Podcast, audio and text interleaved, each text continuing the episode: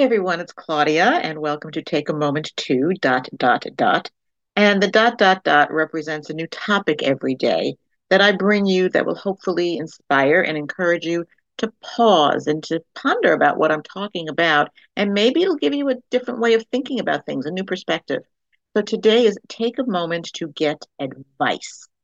Advice is very important, but not just advice from anyone. It's important to get people advice that they've been there, they have wisdom, they understand, they can mentor you. We're not lone wolves. We need to grow continually and we need to build ourselves up and get understanding. And that can come from someone who is very wise and can bring us that needed direction in our lives. And with that, I bring you two scriptures today. The first is from Proverbs 12 15.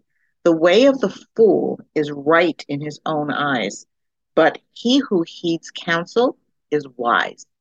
And the second is Proverbs 15 22.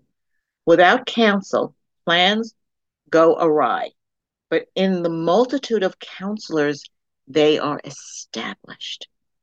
We don't want our plans to just fall by the wayside. We want them to come to fruition.